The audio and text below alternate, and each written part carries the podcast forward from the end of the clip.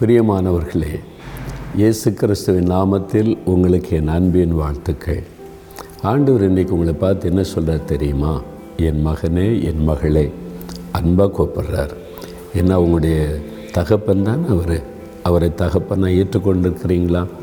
அவர் என்ன சொல்கிறாரு நூற்றி இருபத்தெட்டாம் சங்கீதம் ரெண்டாம் வசனத்தில் உன் கைகளின் பிரயாசத்தை நீ சாப்பிடுவாய் உனக்கு பாக்கியமும் நன்மையும் உண்டாயிருக்கும்.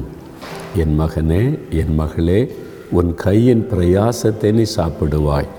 எவ்வளோ கஷ்டப்பட்டு உழைச்சாலும் ஒரு மிச்சமும் இல்லை ஒரு ஆசிர்வாதம் இல்லையே அப்படின்னு கலங்குறீங்களா? நீங்கள் வேலை செய்கிறீங்களா பிஸ்னஸ் பண்ணுறீங்களா படிக்கிறீங்களா?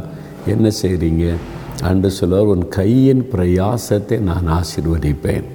நீ கையிட்டு செய்கிற எல்லாவற்றையும் ஆசீர்வதிக்கும்படி என் நல்ல பொக்கிசசாலியாகிய வானத்தை திறப்பேன்னு உபாகம் இருபத்தெட்டில் ஆண்டு சொல்கிறார் அப்போ நீங்கள் கையிட்டு செய்கிறதை ஆசீர்வதித்து உன் கையின் பிரயாசத்தை நீ சாப்பிடுவேன் நான் உழைச்சேன் ஆண்டவர் ஆசீர்வதித்தார்.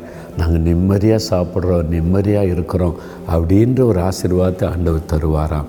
உங்களுக்கு தான் சொல்கிறாரு இதுவரைக்கும் கலங்கியிருக்கீங்களா? இந்த வாக்கு தத்துவம் உங்களுக்கு தான்.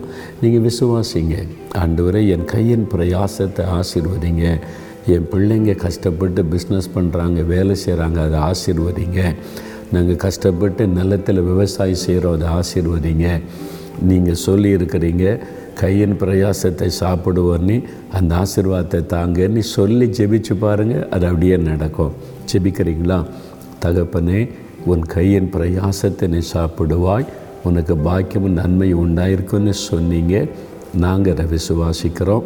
அந்த ஆசிர்வாதத்தை எங்கள் குடும்பத்தில் எங்கள் வாழ்க்கையில் எங்களுக்கு நீங்கள் தருகிறீங்கன்னு விசுவாசித்து உம்மை துதிக்கிறோம். இயேசு கிறிஸ்துவின் நாமத்தில் பெற்றுக்கொள்கிறோம். பிதாவே ஆமேன் ஆமேன்.